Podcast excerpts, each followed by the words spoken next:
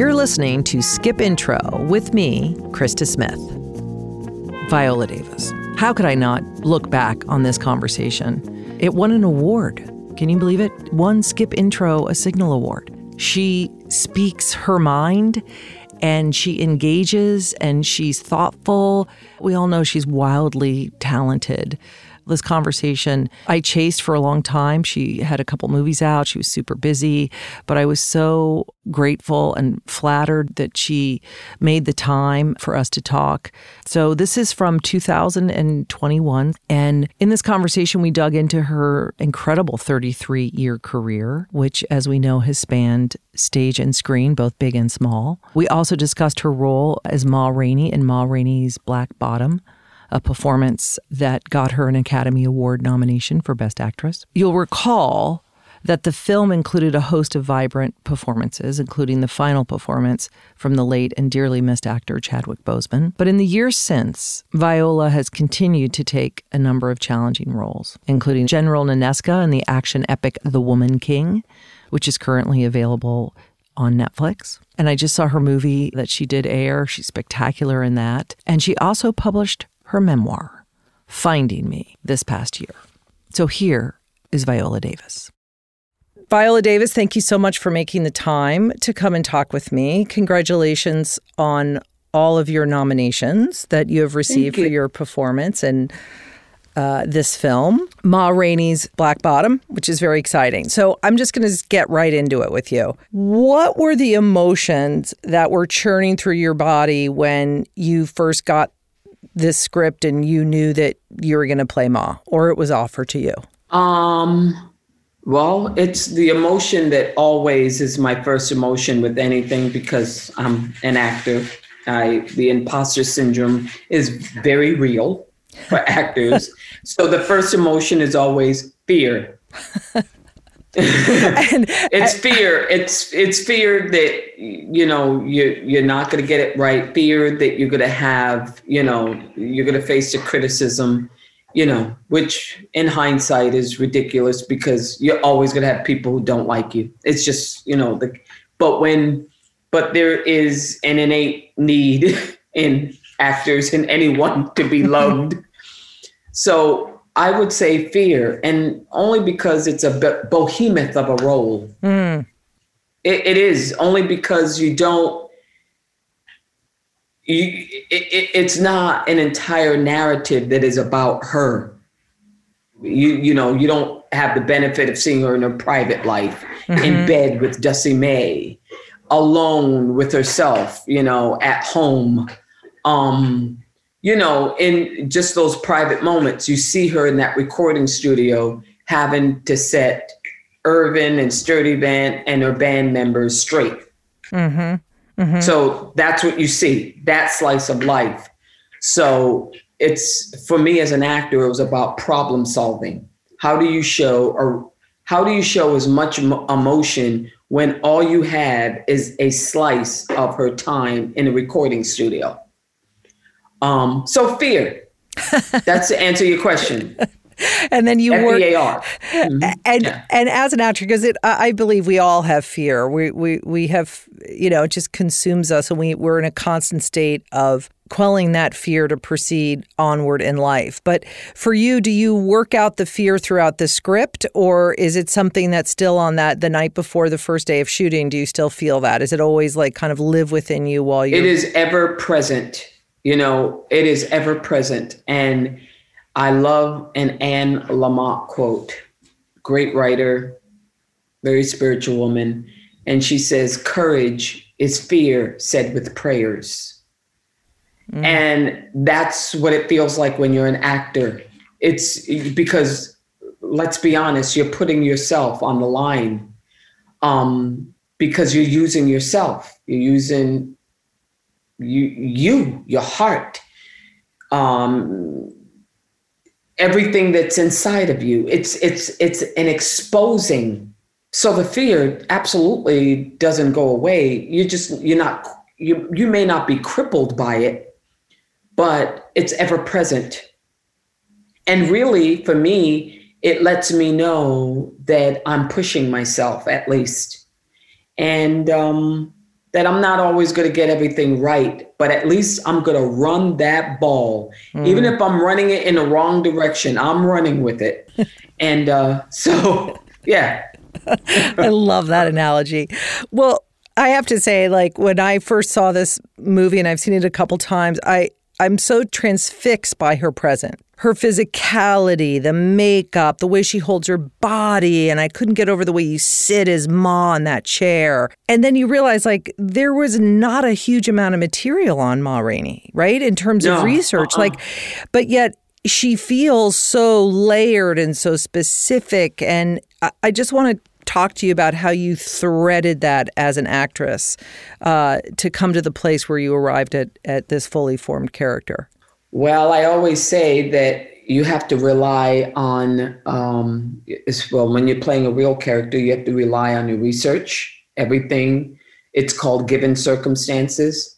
She, you know, everything, you know, from the gold teeth to the makeup to how people said she looked to, you know, her being a bisexual. You have to rely on all that.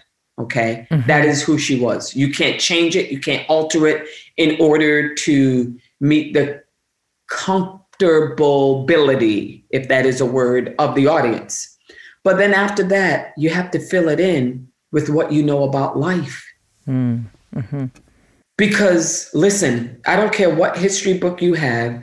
I don't care if there are literally 50 million books out there about Ma Rainey. I guarantee you, most of those books, 99.9% of those books, will never capture who she really is because people don't have the benefit of seeing you in private moments, those moments that they don't even know who they are. so then that's why you have to study life. And I I I I know women like Ma. I, mm. I have seen them in my life, in my family. And and um and that's where I had to work from so, what is she thinking at this moment? What is she feeling at this moment? What and and the plethora of emotions that could be going through her mind that's not even spoken in words. The big thing for me with Ma is very soon after this, she will be rendered extinct. Mm-hmm. Her career will be over. And I don't think that people understand. It's like, I don't know if we name any of the great artists who are out there. Um, I mean, people who are really great at what they do. If suddenly that thing were taken away from them and they no longer had it, or if people just didn't even remember you, what does that feel like? How does that sort of um, propel you and motivate you through throughout your life even in that recording studio? I think that was a huge part of it too. Y'all are not even respecting me. I don't want to hear about bessie. Mm. you know i was before bessie. Bessie learned from me you know all of that is you know the, the famous carrie fisher quote which is fame is obscurity waiting to happen yep and and, and, so that's a huge part of it. And also, I'm dealing with a very immature bandmate um, who's making passes at my woman. That's my woman. She belongs to me. This is my band. She belongs to me. You're not. So, all of that for me, um, I just put in my thinking. That's what you do I and and another uh, comparison I'm making to to further my point is, you could be at a funeral, like when my dad passed away. You could be at a funeral, and one minute you're going, "Oh my God, how am I going to live without my dad?" And the next minute is, "What am I going to eat today?" Mm. Mm-hmm. Or the next minute is, "Oh my God, Mrs. Owen came to the funeral. I haven't seen her in years." To the next moment of, "Oh my God, what's my mom going to do? She's got to be devastated." So you take everything that they're experiencing in life, everything, and you put it in your psyche at any given time. Even if she's drinking her soda, she may be thinking, shoot, I don't really want to do this. So, but let me just drink my soda first and breathe and breathe through it and start again. But that's how I filled it up with life to make her feel alive. Uh, if, if that makes any sense of those that stream of consciousness that I tried to inject um, her with as much as I could. Mm-hmm. Well, there's so much going on at that moment in time that we as an audience members are introduced to her. There's so much going on, like you said, in that in that recording studio. Uh, and the Coca-Cola scene to me was just such a great example of like of like owning that power, understanding the value, and then demanding to be respected in the framework of that power. But you know what, Krista? A part of the fear that I have, uh, to be perfectly honest with you, is I know that most of the critics and most of the audience will be white. Mm-hmm. And not all of them, because I don't want to be bold and say most of them don't, but a lot don't understand Black lives.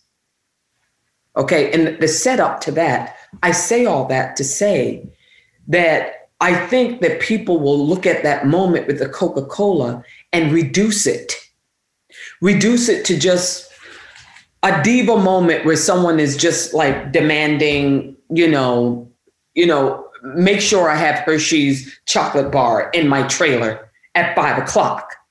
Mm-hmm. You know, she's mm-hmm. just being a diva. Mm-hmm. As opposed to the depth of what is happening and honoring August Wilson and his legacy, the depth of what's happening is she is fighting invisibility. And not just invisibility of a profession where she will be rendered extinct by the more bebop, faster jazz, blues musicians like Bessie Smith, Mamie Smith, you know, Billie Holiday, who's going to come after her, but also being rendered invisible by a culture. You're in the height of Jim Crow. You're in the 1920s where you had a huge, this is Ida B. Wells te- territory, where you had a huge number of lynchings. You have the only place that Black people could perform is in Chitlin Circuit shows, where they were doing derogatory characters, like her and Pa Rainey were doing coon face shows. Mm-hmm. That's the only way that they could express their art mm-hmm. was by doing derogatory things. So they're fighting a culture, a world that doesn't see their value at all. Jim Crow laws. You're black, black, eighth black, quarter black. You have no rights. You don't get paid as much. You can't copyright your material. You know, Ray Charles was the first one who was able to do that. That's what the Coca Cola is about. Mm-hmm. The Coca Cola isn't just about just have all white flowers and white couch in my trailer. I want a first class trailer. It's got to be 46 feet. Ba ba ba ba ba ba ba ba. it's no, see me, value me. All of you value me. I am worth something. You know, and it's filtered through a request, a seemingly insignificant request of Coca Cola, because you know that that's the least you could do for me. You don't want to pay me, you don't want to pay my nephew, but the least you could do is have some cold Coca Colas on the set. So I so that's a huge that's a huge part of why I uh, uh, that fear was driving me is making the masses understand it.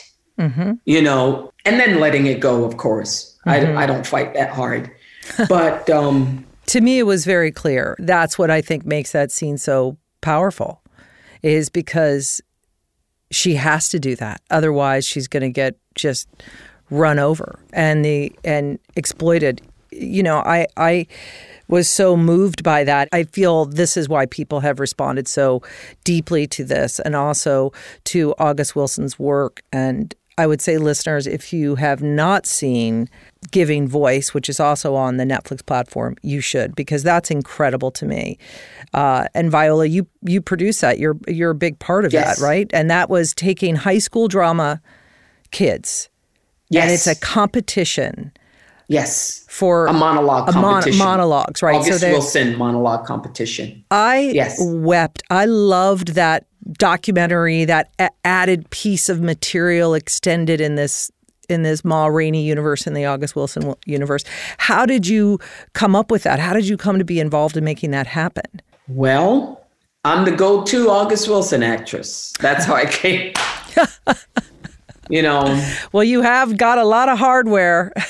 yeah. I will say. And yes, so they did come to me, and and really, it, it it was very easy to move me on that one because I'm just I'm a firm believer that art is healing. I do believe that. And I believe, you know, my go to saying is you can either leave something for people or you can leave something in people. And I believe that's what August Wilson left with these these beautiful plays, century cycle plays, and these monologues, which absolutely specifically encapsulates specific uh, minutia and epic scope of Black lives, of Black and Brown lives. And I think that when these kids are able to perform these monologues, it's not really even about the competition. It's not even about winning. It's about how you learn you learn something about yourself. Because you have to use yourself. You got to put yourself out there. You have to con- you have to confront certain demons within with any number of these characters. Whether it's I don't know um whether it's Tonya and King Hedley who wants to abort her baby because she doesn't want to have to bring another black man in the world and watch him die, watch him be killed. Um, to King Hedley, who just wants to be somebody. Um, to Herald Loomis, who literally slits his chest in an African ritual and smears his blood over his face in a ritual in order to release himself, to find himself, the soul and nature of who he is, and not just how he was defined by the white man. You have to explore all of those ideas and values when you do August Wilson. So that's why I love this monologue competition.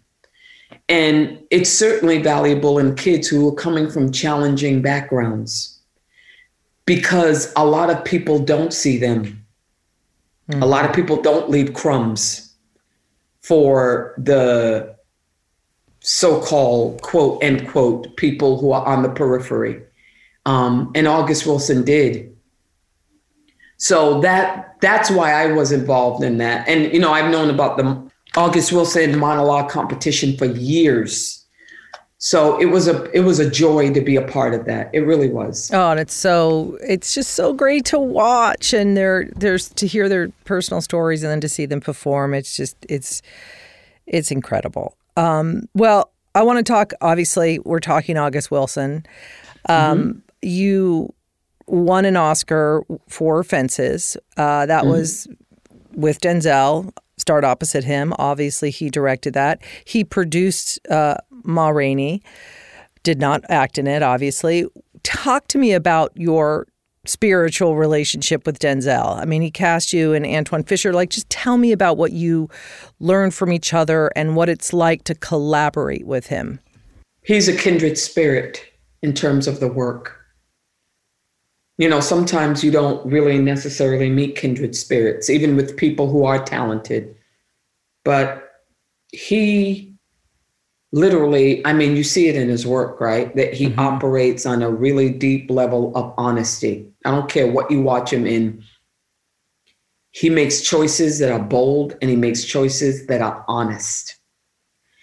And when we first met, we first met when um, I did Antwone Fisher, a movie um, with Derek Luke that Denzel directed. That's when we first collaborated with Todd Black, who was also a producer on Ma Rainey and Fences. And so it became just a perfect, it's a perfect collaboration.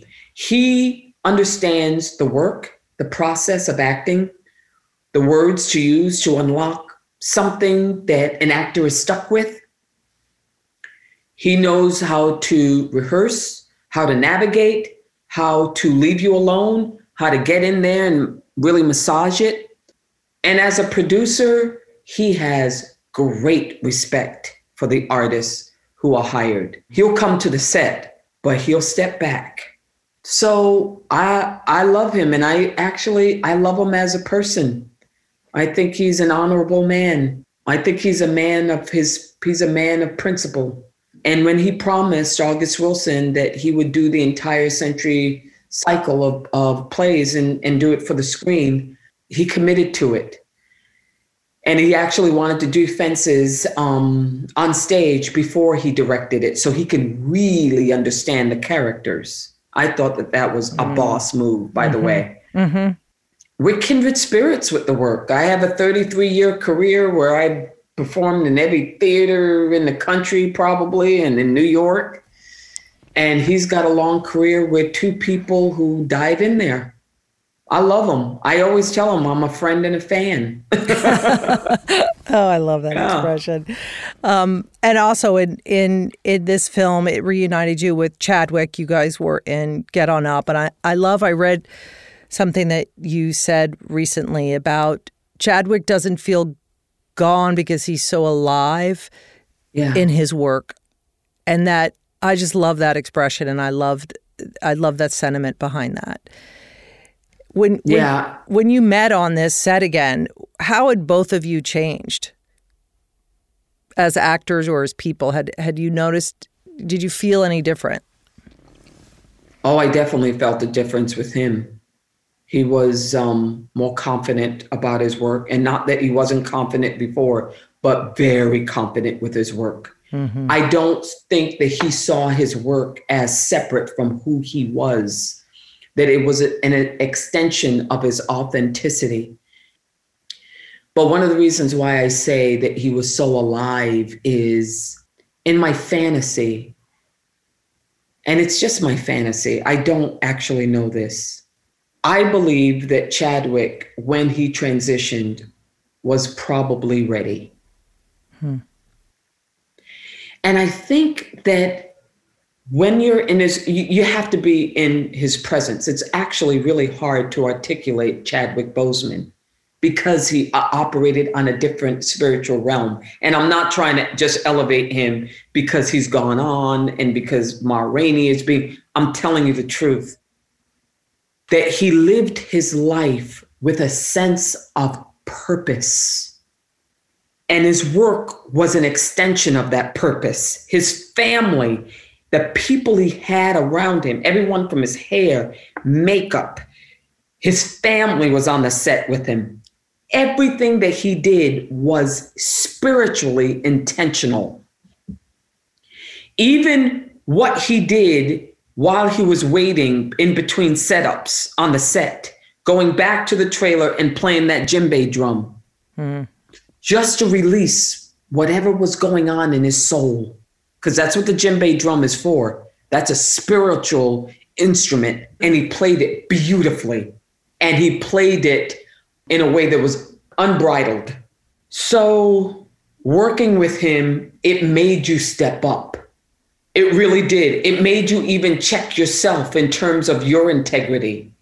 Am I doing this because I'm aware of when it comes out? Oh my God, is it going to be awards tension? Are they going to push it for awards? What should I do? What shouldn't I do? And then you're in his presence and he forces you through the sheer sort of energy that that permeated from him to be purposeful and honest and I always say that he was a character actor in a leading man's body. Hmm. he wasn't interested in being handsome and slick Willie. Mm-hmm. He was interested in being bold and testing the limits of of of, of what he could do with his art. He was an artist. That's what he was. Some people are just actors, and some people are just entertainers. He was an actual artist. Hmm. Well, I want to take you back in time a little bit to you, Viola, who are also an artist. Mm-hmm. So I had a couple questions for you. When you were a child, and you're mm-hmm. in high school and it's from what I've read and know about you that's kind of when you found your calling in in theater and in acting what what drew you into theater what drew me into theater was poverty and trauma mm. I'm going to be honest with you. That's what drew me in, and and and the sheer like passionate need to be somebody hmm. in response to my poverty and trauma. I needed I needed to blow a hole into this in, into this life because my entire childhood was about just survival, fighting, fighting to keep my head above water I mean, listen, I know people talk about poverty as if, as if okay, you, you were poor. I don't want to hear that anymore. You didn't have any money in the bank or whatever. I don't care what anyone says. When you're poor, you're invisible. The side effects of it are extreme.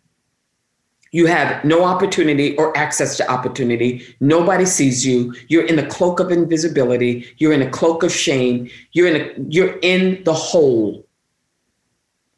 And the thing about acting is you could channel all of what is in you into a character and use it.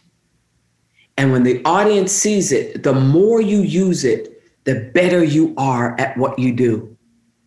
And it heals you. Because where else in life do you have permission to to spew,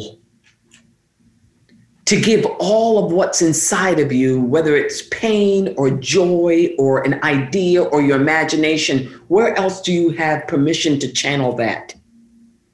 Art gives you that permission. It is a sacred space. And so when I first performed and I literally got the applause, and this is coming from a life where I'm running and people calling me you ugly, you black, you mm-hmm. this or you this, and me chucking them the finger and running and crying and showing them my tail. I mean, I was a fighter. To go from that to getting the applause, to being seen, are you kidding me? That was it. That's what drove me. Mm-hmm. It was a combination of that. I loved it. Well, there's two parallel things. There's one having that exactly what you're talking about, that passion, being seen, being doing, and then there's another thing to get it go to college, get yourself in college, to graduate college, and then to get into Juilliard. Like mm-hmm. that takes that takes guts. That takes a certain kind of superpower. You could be talented. Plenty of people are talented, but they don't have both. You have both. Well, you know, a, a, a, huge part of it is I, I can't explain it to you because, you know, who can explain luck? And I'm not saying that I got by on luck. I really did work hard. I have a 33 year career. So I, I, I did work hard. But there's a lot of people who work hard out there. I, mm-hmm. We're in a profession, 95% mm hmm unemployment rate, and 0.04% of actors are famous. But what I had it was courage, but I'll tell you, there is nothing like um, what's the word I'm looking for? Necessary courage. Um, there is nothing like um, the courage that comes from having no other choice. You have to realize it's, you know, my, it's like the two most important days in your life are the day you were born and the day you discover why you were born. I needed, I, I needed to get out. And then when I, when you find that thing, that passion, it then becomes undeniable. I, I, I didn't know how to, you know, put a tourniquet in my soul and just squelch it. and squash it out.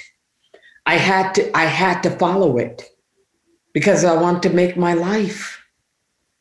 You know, I, I think that we're all um, driven by a need. You know, some people just have a need of worth, a need of value, a need of control. My need was to be somebody. That was what my need was until I realized, Viola, acting doesn't just make you somebody, it's all the other stuff too. but, but the drive, the, the, the going to Rhode Island College, the getting the degree, the going to Juilliard, the becoming a professional actress at 23, um, it, all of that was achieved through drive Hmm. Not necessarily confidence, not necessarily courage, because drive can operate separate from all that. But when you're coming from extreme poverty, I'm telling you, and Trump, it what it does, it it it can do two things. It can make you fold and just sort of stay there, or it can put a fire under your butt like nothing you've ever felt before because you don't want to stay there. And then somewhere in there, you begin to understand that it's not just about making your mark and being an actor and buying a house and, you know, working with great directors. It's about significance and transcendence and love and relationships and finding your joy and finding a place to heal. But um, I say all that to say all of it came from a need to make a mark in the world. I'm not going to lie, make a mark in the world, be someone. My name is Viola Davis, and this is who I am. I want people to know who I am. How, what's your drive now? Like, how do you define success at this point in your career? Oh, man doing what brings me joy. Not even just attention, just what brings me joy. And that's a hard one. I mean, I, I, think that people don't understand how hard that is because they're not in it. Okay. Um, and I'm not saying that we have it harder than it. I, I understand how hard people have it in life. I'm not trying to monop- monopolize pain and hardship.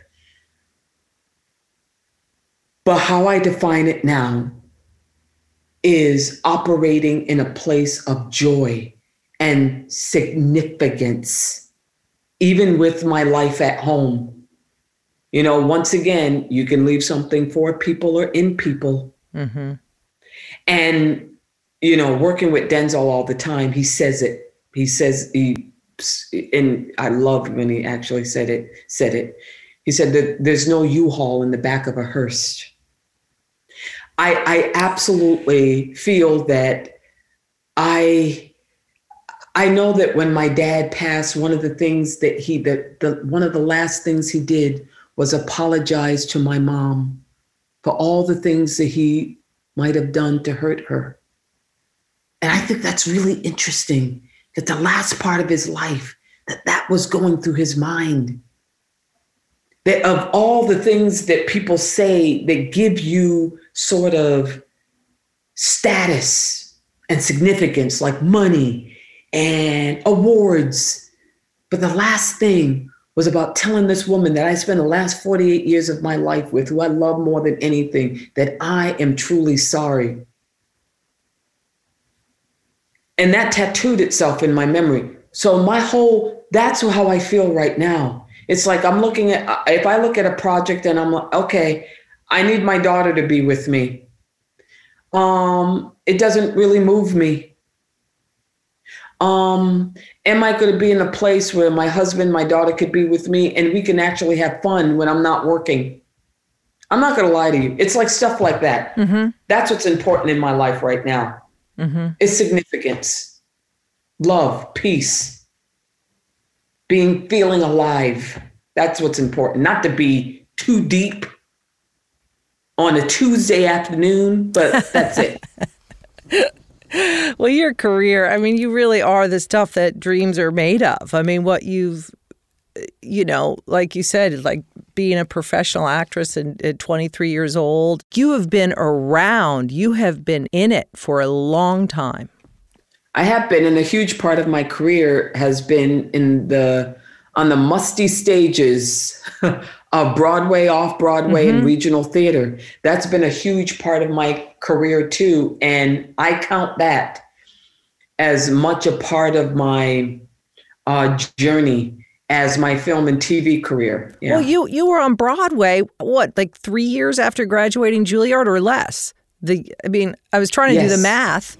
You were already on mm-hmm. Broadway. Yes, and I the play that I did on Broadway, which was Seven Guitars, I did that play for a year. Um, I performed it in Boston, Chicago, San Francisco, Los Angeles before it came to New York. This is you know, the journey that people don't talk about. The, the so many actors who are out there who are fantastic, who are doing some of their best work in in theater where people don't get to see them. Um, but I say all that to say that it's my first love, theater, mm-hmm. and um, I hope to get back back to it at some point. Yeah. Oh, you'll get back to it. Are you kidding? And then even yeah. like we haven't even talked about how to get away with murder when you're in everybody's living rooms. There's that's a different kind of fame, a different kind of familiarity, and that uh, character, Annalise Keating, was amazing. That's like one of my favorite characters in television. Um, oh, thank you. And you also became the first uh, black actress to win a an Emmy and in, in a lead in a drama series. So many firsts uh, for you. I always ask this question to everybody I interview. And I know it seems a little like obvious. What advice do you have for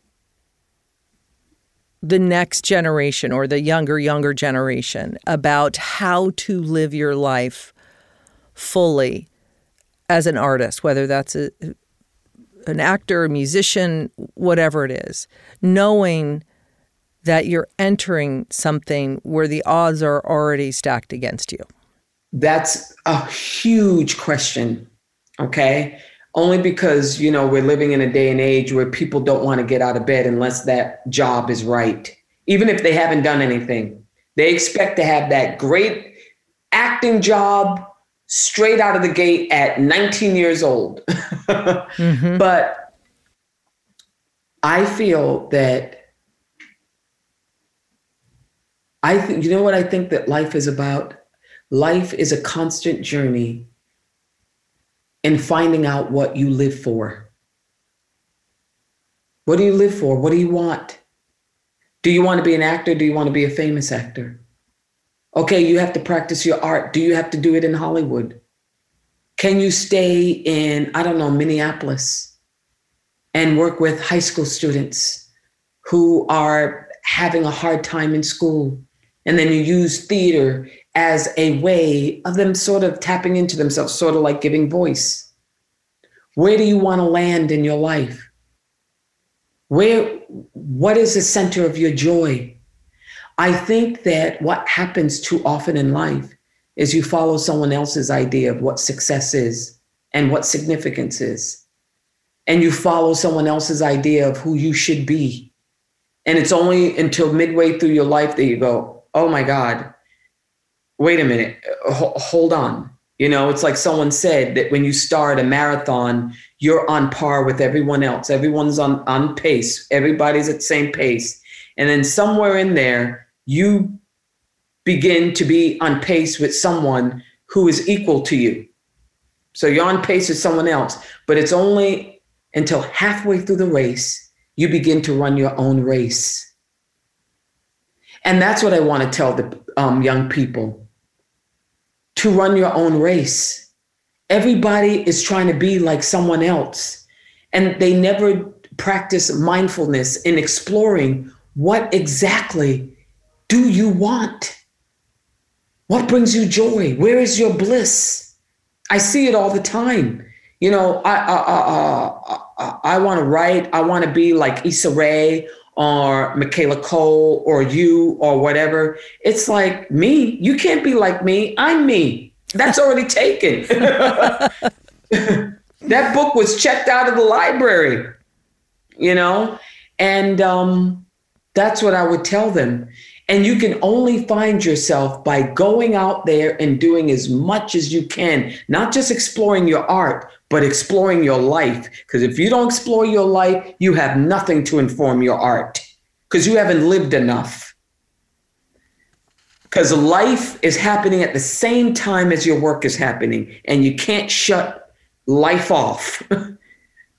um, so, and you have to fail you got to fail. You got to fall down and realize who you are in order to get back up.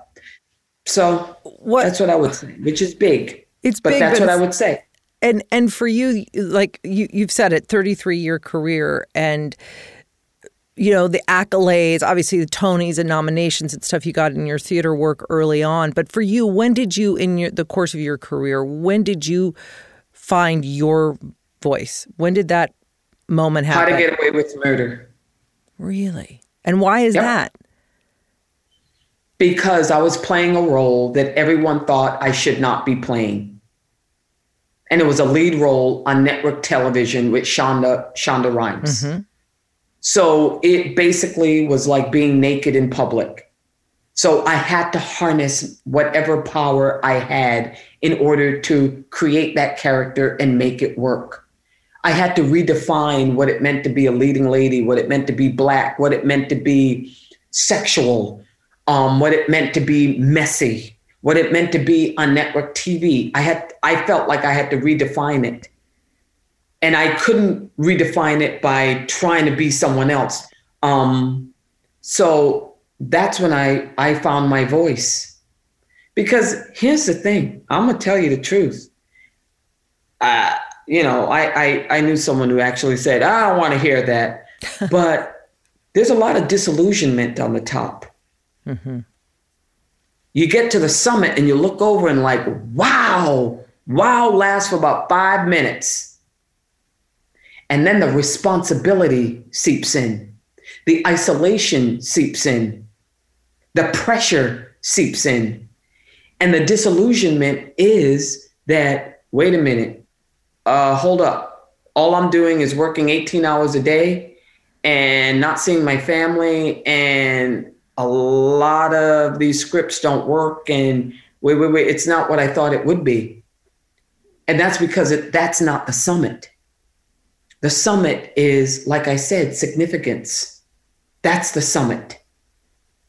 And that's what I realized with How to Get Away with Murder. It's like I, I I, I didn't have any way in. I wasn't a size two. It's not like I walked in heels like I was a supermodel. I was not what quote end quote you would deem a leading lady. So the only thing I had to rely on is my voice. And and it's in exploring that voice that I found a huge, it was a big revelation in terms of significance and what it would mean for women of color, even um, who were coming um, behind me. Um, yeah. Viola, it is just I, could talk to you forever. We haven't even gotten into Meryl Streep. I got so many more questions for you, but I want to be mindful of your time. But you are just I mean, to watch you on screen, no matter what you're doing, whether it's a small screen or a big screen, you just you can't take your eyes off of you. So your significance is deeply felt. Thank you so much, Krista. Thanks so much for joining me. I'm Krista Smith, your host and creator of the show.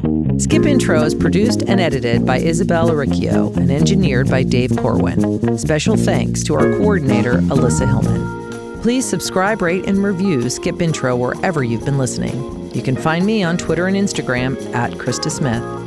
If you enjoy the podcast, please go to NetflixQueue.com for more. That's Netflix, Q U E U E.com.